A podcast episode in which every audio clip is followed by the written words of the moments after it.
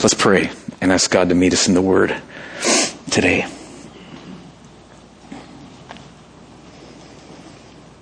I pray, Lord, that you would give us hearts that are wide open and accepting and surrendered to you as we open your word. And I pray that you'd give me uh, wisdom and give me the right heart and the right spirit. And we know that the call to missions was kind of radical and but it's so good for us to hear. It's so good for us to to open our hearts to what you might be calling us to do as a church, as individuals. And so I pray, Lord, that you would have free rein in each heart here this morning as we open up the scriptures. And I pray this in Jesus' name. Amen. Good. A few years ago, there was a couple here at Mercy Hill. Um, I won't mention their name just for security reasons, but um, they just finished college. They'd gotten their credentials, teaching credentials. They'd landed teaching jobs and um, were getting ready to you know, buy a home and, and start raising their family. Um, but then Jesus powerfully intervened and profoundly changed the direction of their lives. Here's what happened. Um, they decided to take a summer vacation for six weeks to visit some family members who were missionaries to the U people in Central Asia. Let me tell you a little bit about the U people. The U people, there's 10 million of them.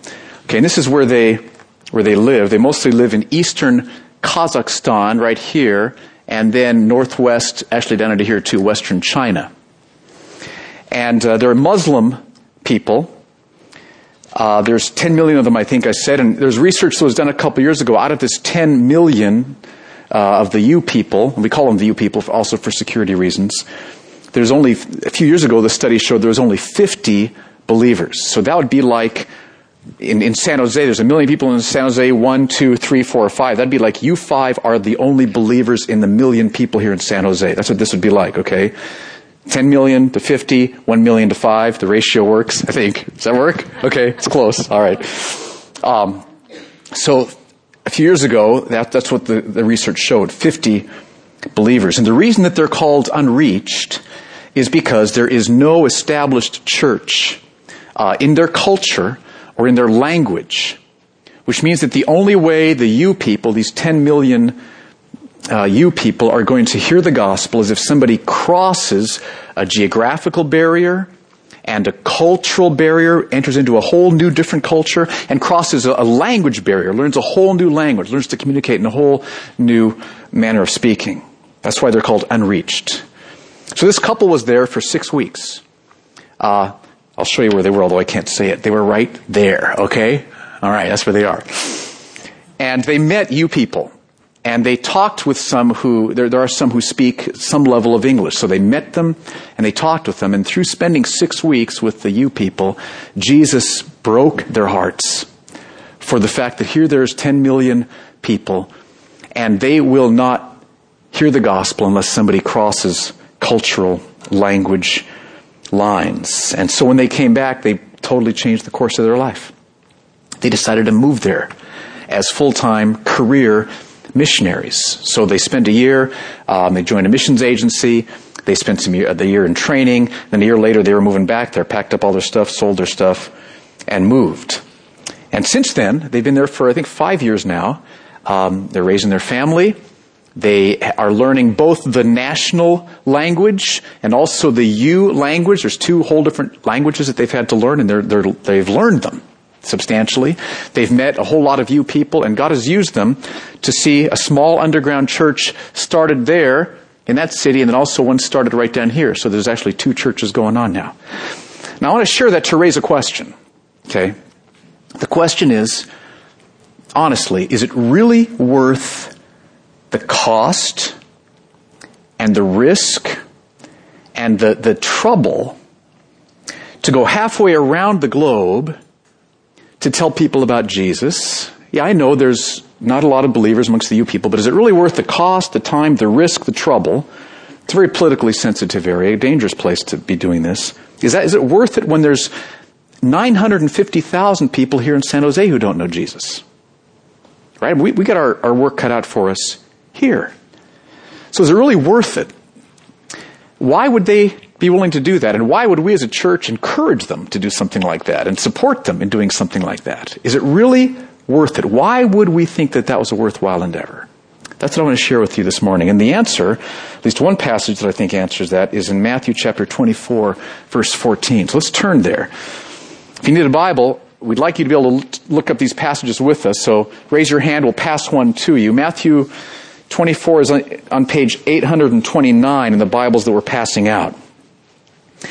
Matthew 24, 14 is a very important verse. I would recommend that you memorize this, meditate on it, think deeply about it.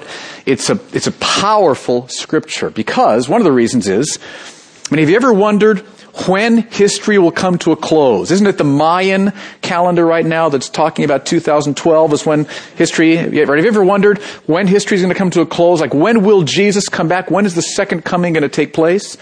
This verse Matthew 24, 14 is one of the clearest verses where Jesus explains when it is that he will come back. Now, let's start with verse 1 though, just to get the context so you can see the flow of thought of what Jesus is saying here. Start in verse 1, Matthew 24. Again, that's page 829 in the Bibles we just passed out. Verse 1. Jesus left the temple and was going away. When his disciples came to point out to him the buildings of the temple, very impressive buildings. But he answered them, You see all these, do you not? Truly I say to you, there will not be left here one stone upon another that will not be thrown down. Now that would have been shocking to the disciples to hear. This massive temple, God's temple, God's temple was going to be completely destroyed. So they had some follow up questions. Verse 3 He sat on the Mount of Olives. As he sat on the Mount of Olives, the disciples came to him privately, saying, Tell us, when will these things be? You'd want to know too, wouldn't you? When is the temple going to be destroyed? And then they had some follow up questions. They thought these might have all t- taken place at the same time. It turns out that there's a two different events here. When will these things be, the destruction of the temple? And what will be the sign of your coming and the close of the age. So they're asking Jesus, when's the temple going to be destroyed and when, when's the second coming going to take place? And so he answers them. Look at verse 4. Jesus answered them, See that no one leads you astray. For many will come in my name, saying, I am the Christ, and they will lead many astray. Don't be led astray, okay? Jesus warns us very clearly here. Many will be led astray. Don't let that be you. And you will hear of wars and rumors of wars. See that you are not alarmed. Isn't that encouraging? Don't be alarmed when you hear about wars. If you hear about a big war breaking out this next week, Jesus has said, yeah, don't be alarmed. I love Jesus. what an amazing. See that you are not alarmed. For this must take place, but the end is not yet. So he's telling us what's not the end. Nation will rise against nation, kingdom against kingdom, and there will be famines and earthquakes in various places. All these are but the beginning of the birth pains, not the end. Just, it's just the beginning. Then they will deliver you up to tribulation and put you to death, and you'll be hated by all nations for my name's sake. And then many will fall away and betray one another and hate one another and many false prophets will arise and lead many astray. And because lawlessness will be increased, the love of many will grow cold. But the one who endures to the end will be saved. And in verse 14, here's where he tells us when the end will come. And this gospel of the kingdom will be proclaimed throughout the whole world as a testimony to all nations, and then the end will come. So did you catch that? This is when the end will come. This is when history will be drawn to a close. This is when the second coming will take place. It's when the gospel has been preached, the good news of Jesus Christ, His life and saving death and victorious resurrection, when the gospel is proclaimed to all the nations, then the end will come. Can I want to share with you three implications. As I've thought about that verse, I think there's three truths that flow from that. See if you agree that these are implications. The first one is this. What this means for us now today is that the gospel has not yet been preached to all the nations. Okay, do you see why that would follow? Alright, here's why. Jesus will come back as soon as the gospel has been preached to all the nations. Has Jesus come back? No. Which means what? The gospel hasn't yet been preached to all the nations then. Now that, that might puzzle you, and that, it would be helpful if it did, because you might think, well now wait a minute. In the last 200 years especially, haven't we preached the gospel to all the nations like Morocco and China and Indonesia and Afghanistan? Hasn't the gospel been preached in all those nations? And the answer is yes. But the word nations back in Bible times didn't refer to entities like China or Mongolia or Indonesia. In Bible times, the word nations, it's the Greek word ethne, and it refers to people groups that are distinct uh, by ethnicity and that are distinct culturally and that are distinct um, by language, linguistically. So I've got this picture. You can't see it that well, but here's Morocco. And see, Morocco, I'm not this doesn't exactly match up the figures that I saw, but, but Morocco, if, if, we want to know we've preached the gospel to Morocco, it's not enough to go to, to Casablanca. Where's Casablanca? I don't even know where it is. Anyway, right there. It's not enough to go to Casablanca, that's kind of the big city, and preach the gospel there and think we preached it to Morocco because there's a number of smaller, distinct people groups um, in Morocco. For example, there's 16 million Moroccan Arabs. In Morocco, there's 1.8 million Jabala people. There's 2.4 million Tamazight people, and there's 1.3 million Rif Berber people, and, and others that are even smaller. And so, for example, the Rif Berbers are right up here. Okay? 1.3 million Rif Berbers. That's where we've been focusing some of our efforts, right there. So that's why the gospel hasn't been preached yet to all the nations, is because the word nations in Greek, back in Bible times, referred to distinct people groups. Does that make sense? So there's probably a dozen people groups in Morocco. There's thousands in China, for example. Okay? And research has shown the Caleb Project is a missions think tank that has studied the people groups around the globe, and they say that at this point there are still 12,000 people groups that are not having the gospel preached to them. There's still 12,000 unreached peoples in the globe today. So one implication of this is that what Jesus is saying then must mean that we haven't preached the gospel to all the nations yet, and that's why. Does that make sense? Okay. Second implication. The gospel will be preached to all the nations. Do you see why that follows? Is there any doubt that Jesus is going to come back? No. Okay, if you're doubting it, let us dispel you of that doubt, okay?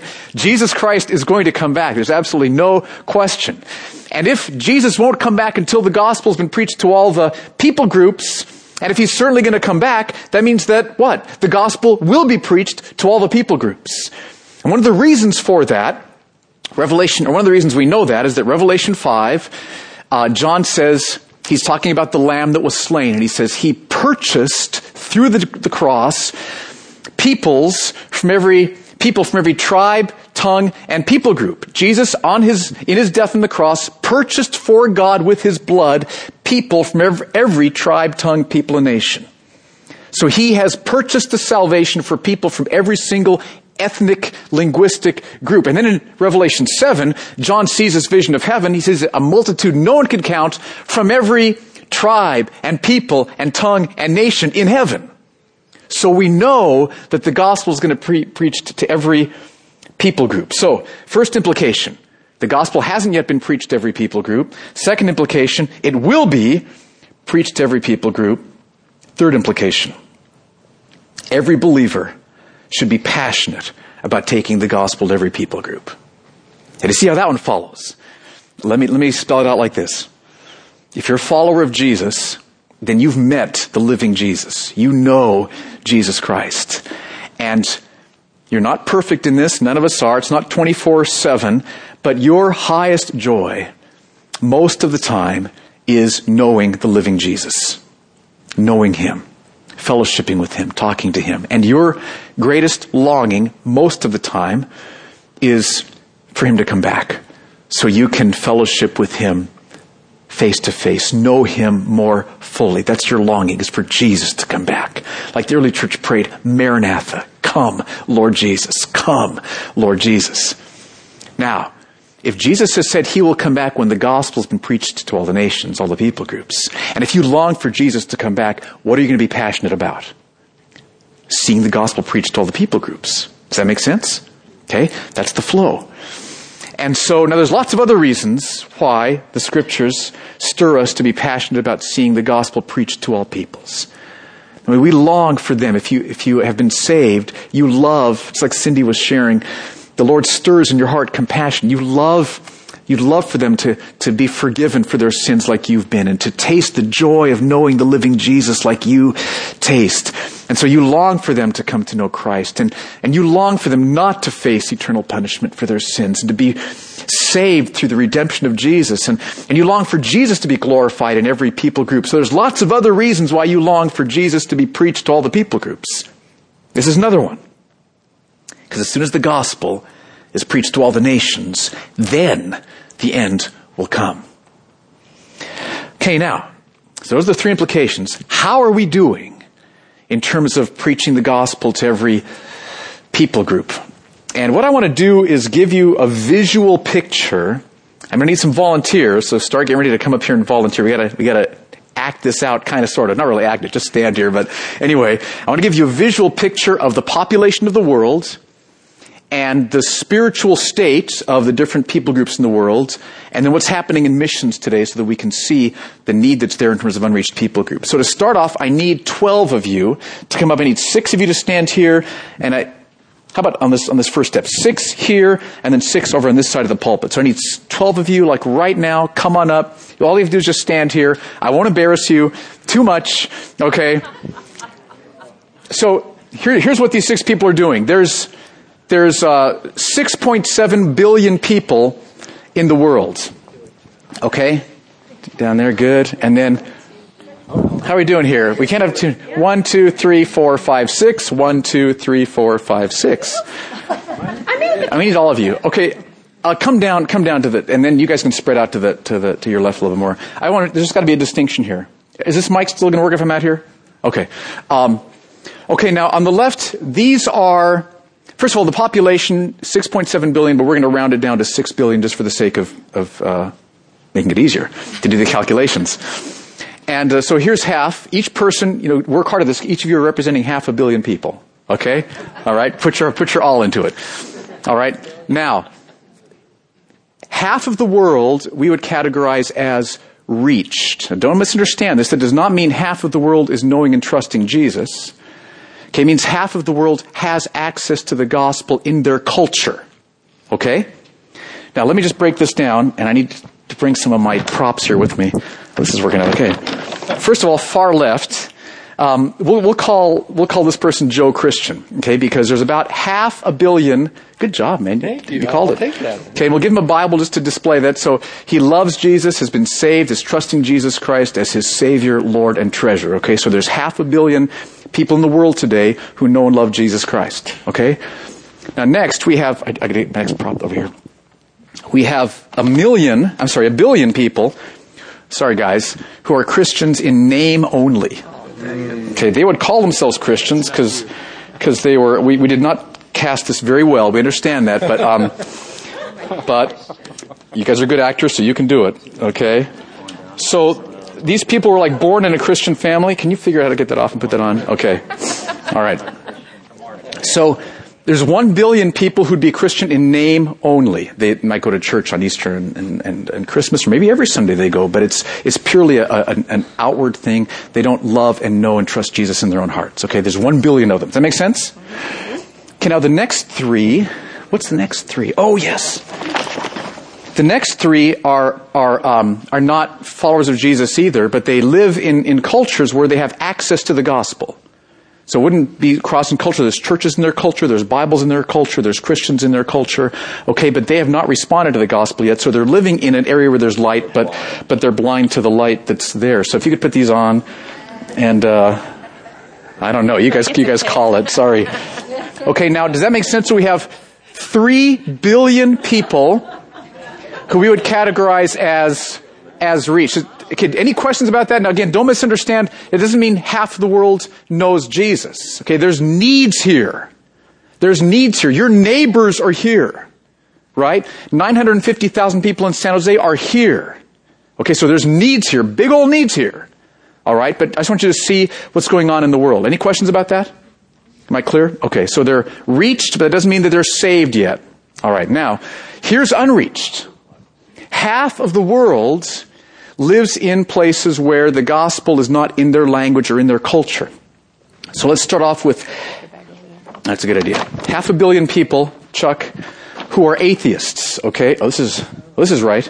Um, mostly Eastern Europe or China, okay? And I'm going to have you put this little bandana on because you were raised in the Red Brigade in China and you were taught that to be a good Chinese boy, um, you'd be a good communist, and if you're a good Chinese, then you would be an atheist. That's what you're taught. And only uneducated people would ever believe in God. That's what you're taught being raised um, in the Red Brigade. And so in China and in Eastern Europe, there's atheism. Now, you've heard about the growth of the church in China, but the reason we're, we're categorizing them and, and missiologists categorize them over here is there's still millions and millions and millions, and the massive percentage of the country is still in places where the gospel is not accessible to them. So that's why they're categorized here. So half a billion atheists in the world. Does that make sense? Okay. Next, we have this works out well. We have 1.5 billion. Um, well, this is good. Muslims, right? Okay, and this is going to be your your prayer mat. You just hold on to it, okay? And this is a chador for you to put over your head if you wouldn't mind. And this is like a little chador if you to put over your head too. Okay? And Muslims, you know, their creed is there is no God but Allah, and Muhammad is his prophet. And uh, they hope to, to enter paradise at the end of their life if they have been good enough so that their, their, their good outweighs their evil, but they have no assurance of salvation they, they, they don't, they're taught, I didn't know this before, they, they're taught that Jesus did not die on the cross. God would never let that happen to one of his prophets. And so they desperately need to hear the gospel of Jesus Christ. Okay, so there's one point. So we have atheists, and then we have three. Hold up your prayer mat, okay, because he prays five times a day. So there's 1.5 billion Muslims. All right? The U people are part of this group right here, and the Rif Berbers that we're also involved with are part of this group right here. Okay, then next we have um, Hindus. And, and, if you if you could just hold your hands up in front of you like this, okay, good. Now, so Hindus, mostly we're talking about India and um, Nepal, and they believe in millions of gods, and they, they think that if they if they live virtuous, good lives, they believe in reincarnation too, and if they if they live good, virtuous lives, then they may come back as a as a, a priest, or possibly even come back as a god, or if they don't, they may come back like as a dog or a rat or something. So um, okay, Hindus. And then last, this gentleman here, one half billion people. You're representing two different people groups of a quarter billion each. Okay, so put your all into it. Um, if you could put this on just as kind of a robe, this is 250 million Buddhists. All right, and um, I think I got to go to the airport. Buddhists are, are following the path of enlightenment and hoping to attain nirvana, which is a state of blissful um, non-existence or, or, non-consciousness. So, so half of this person is is Buddhist. So keep it on, and then the other half is tribal. Okay, kind of. If you can see it, um, and tribal people live in very remote areas. Uh, there's actually 2,000 unreached, 3,000 unreached people groups in tribal. You might think of, you know, the kind of the myth of the happy tribal person who's in, in sync with his environment, but in fact, tribal people are under terrible bondage to the demonic spirits, live in fear, oppression, constantly trying to appease them. Okay, so, so here's the picture, alright? Any questions about this? Okay, now what's missing in this picture? Missionaries. Okay, now if you have not seen this before, I need 10 of you to come up and be missionaries, and you'll stand like right here. Okay, ten missionaries. Lord, send laborers into the harvest. Send more laborers into the harvest. I need ten missionaries right here. Okay, and this is this is if you if you haven't seen this before. It's very important. Okay, good. Stephen, come on in. Okay, you guys all stand right here. Okay, how many do we have? One, two, three, four, five, six, seven, eight, nine, ten. Okay, so here's the missionaries. And Jesus says, go into all the world and preach the gospel. Now you've got to decide who to go to. So you look at these people groups, okay, and then go. Where's God calling you to go? Go. Minister to them. Okay.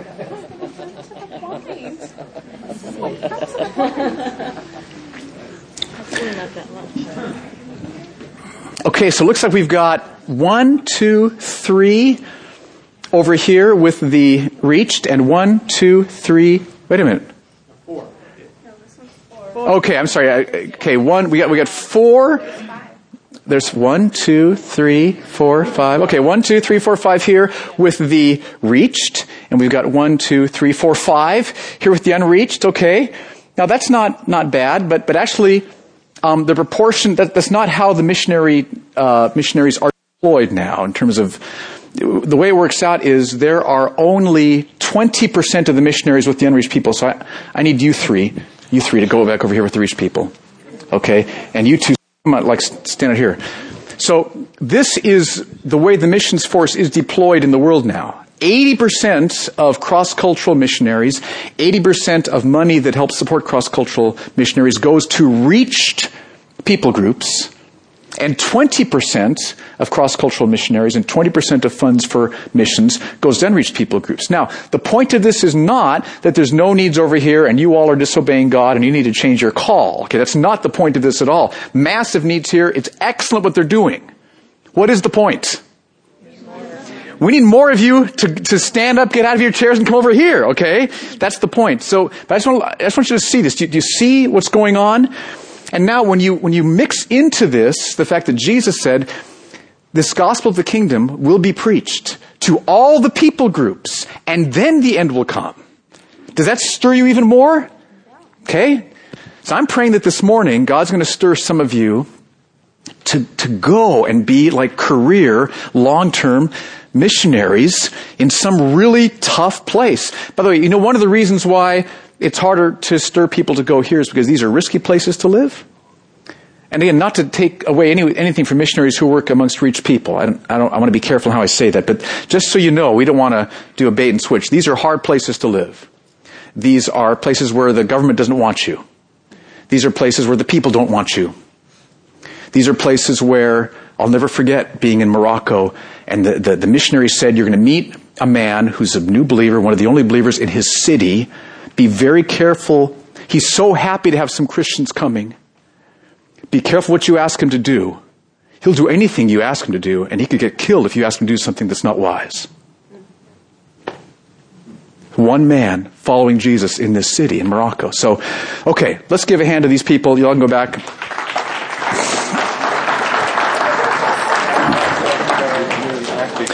Did a very good job.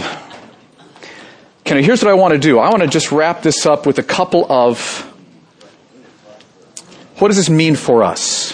First of all, any, any questions about this before I, I move into some application? I want to make sure that it's clear. Do, do you see what we're, what we're picturing? Do you see the, the verse in Scripture? Any questions that come to your mind? I just want to make sure. Okay, if there are, that's fine.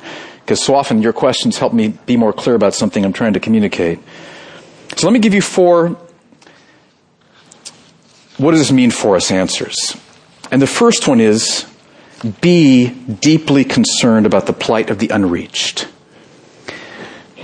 I should have told you at the beginning why I'm what does it have to do with filling our city with the gospel? Okay, that's, that's, this is the last week of this series. And it's because as I got to week three and just praying about it, I just sensed from the Holy Spirit that we needed to take a week and, and talk not just about filling San Jose or the South Bay with the gospel, but I want to communicate to you Jesus' heart to fill the globe with the gospel. Because we really have two prongs at Mercy Hill Church. We want to see the city filled with the gospel, your neighborhood impacted with the gospel, your friends, your workplace impacted with the gospel. We want to see that happening. But we also, if we're going to be faithful to Matthew 24, 14, we want to see the peoples impacted with the gospel. Okay, so that's why I felt like we needed to take one week and and talk about this. And, and I just want to call you to be deeply concerned about the plight of the unreached. Now, put this in context. Romans 1, read it this afternoon, you haven't read it recently, says that everyone, you, me, all the unreached, we've all known enough about God to respond to Him rightly. But everyone, you, me, and all the unreached, have rebelled against God. So I just want to clarify the unreached are not going to be judged for what they don't know. They'll be judged for how they've responded wrongly to what they have known, just like you and I have. And the way that they're saved now is through us going and sharing with them the gospel of Jesus so that they can turn to him and be forgiven. So read Romans 1 if you have questions about that. But I just want to stir us to be deeply concerned about the plight of the unreached. And I know I mean, in your heart, you may be thinking, okay, I'm here at church. I'm, I'm, I'm, seeking to stir up more love for Jesus. I've got work problems. You know, how are the 49ers going to do this afternoon? You know, you've got all kinds of things in your mind. And what's so easy to do is you, you hear a message like this and you think, I really ought to be burdened and compassionate for the unreached people groups, but I don't. And so you think, I'm just not a very good Christian. I'm not a very spiritual person. You walk out thinking, okay, I'm not a very good Christian, not a very good spiritual person, and then you're just kind of in a funk, and there you go until that wears off and whatever. Don't respond that way. Um, because the good news is good news, and everything Jesus calls you to do and feel, He will provide for you. He's purchased it for you on the cross, and He will give it to you as you trust Him. He will give you the compassion you're to have for the unreached people groups. This is good news. So if you don't have it, don't just say, yeah, I'm not a very good Christian and I, I don't do this very good either and, and just kind of walk out. But say, Lord Jesus, maybe take some time today, maybe even right now, Lord Jesus, I want to have compassion for unreached people groups. Would you give this to me? I look to you. I look to the cross. I look to your resurrection. I ask you, give me love for the unreached. And I promise you, he will do that. Your heart will change. But how much will that happen if you just say, I know I'm not a very good Christian and I really should feel more concerned for the unreached and, and I'm just not doing it and, and what's on TV? How much will your heart change in that process? How much? None. Okay? So don't do that. That's not the point of the scriptures. The point is, everything comes through faith in Jesus Christ. And as you say, Jesus, I'm sorry. I'm more preoccupied about X, Y, and Z than about the unreached. I'd love to have you change my heart. Help me. And you, you feast on who Jesus is and you, you revel in the gospel and you look at the cross and you ask him to help you and you repent over your, the, how your heart's not in, in sync with his will. And, and as you do that, God will work in your heart. I, I promise you, your heart will feel more compassion for the unreached if you will trust Jesus and ask him to do it this week. I promise you, based on his word. Isn't that good news? Everything Jesus commands us to be, He will give to us as we trust Him, as we ask Him, as we seek Him. You can't put, you know, manufacture this stuff in yourself. You can't willpower your way into this stuff. He'll give it to you. So, ask Him to give you more compassion for the lost. And then second, pray for the unreached. Okay, we're specifically involved in two unreached people groups, the Rif Berbers in North Morocco and the U people in Central Asia. In fact, yeah, this is, that's my college roommate in Kazakhstan talking to a group of U men. There's U food, UT right there. Okay. I, just, I had this for my screensaver for a long time. This is just a great picture because this is the first time these men have ever heard about Jesus. This is an amazing picture. Just think about it. This is it. And he's there with his family. They're back here now on sabbatical, but they've been in, in Almaty, Kazakhstan. We can talk about that because it's not quite as security uh, sensitive. But anyway, pray for unreached people groups. Pray if you don't if you starting from scratch, pray for the Rif Berbers in North Morocco and pray for the U people, which is what Bill's with right here. Join us in missions prayer at the Strauss's house third Thursday of the month, right? Okay, we, we pray for the missionaries. Take time on your own just to put prayer for the unreached in your prayer schedule. Okay, third, I want to challenge you.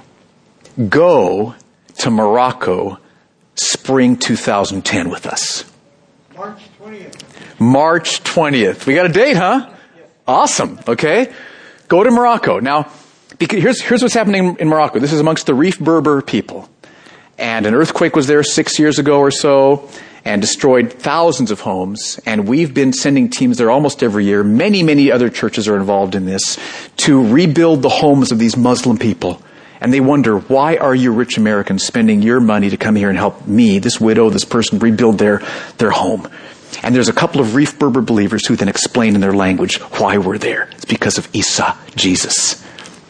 And because of this, there's a little underground church, and the, the, missionaries there tell us this is the first time there's been a church in this area for centuries in, in Al Hoceima. And so I want to challenge you, go. March 20th, 2010, okay? About 10 days? Well, total two weeks, we have a day and a half travel. Okay, two weeks. Um, how do you get the time off work? Pray. How do you get the money? You don't need to foot the bill yourself. I would encourage you to ask people here, ask family members to help support you in this. Um, we, we will help you find ways to raise the money. Nobody should not go for financial reasons. Okay? You can take your family. We've had the Mancinis go with Holden when he was how old?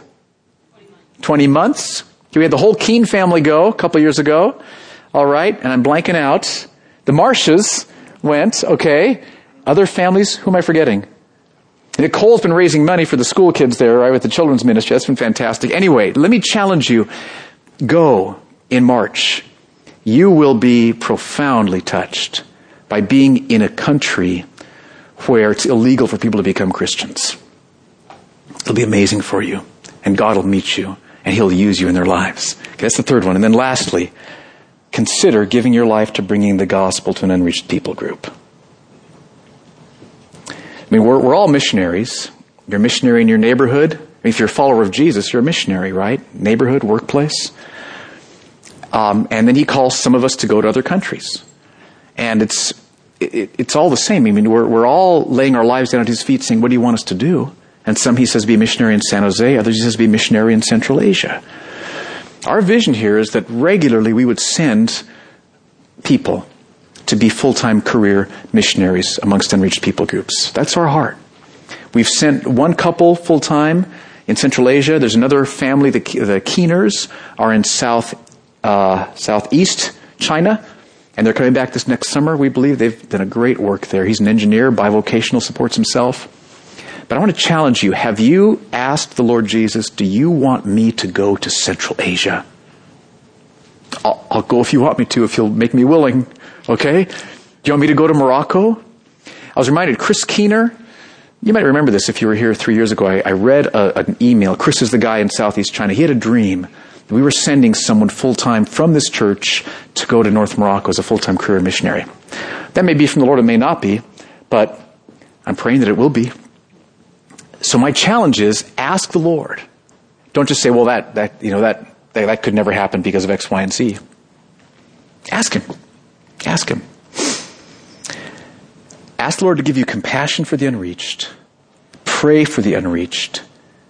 Go to, the, to Morocco in, in March 2010 and consider being a full-time career missionary. Every follower of Jesus should, should lay that question before the Lord and say, is this what you want me to do? Yes or no? And then make me willing, whatever you say. Have you done that? Are you afraid to do that? That's not a good sign. It's not a good sign. You need to see more of Jesus' love. You need to see more of His goodness, more of His power. Anyway, that's a whole other sermon. Let's stand. Let me pray for us.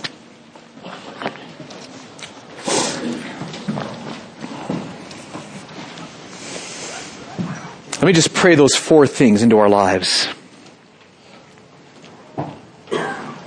First of all, Jesus, I praise you that everything you call us to do, everything you call us to feel, we don't have to try to come up with it in ourselves.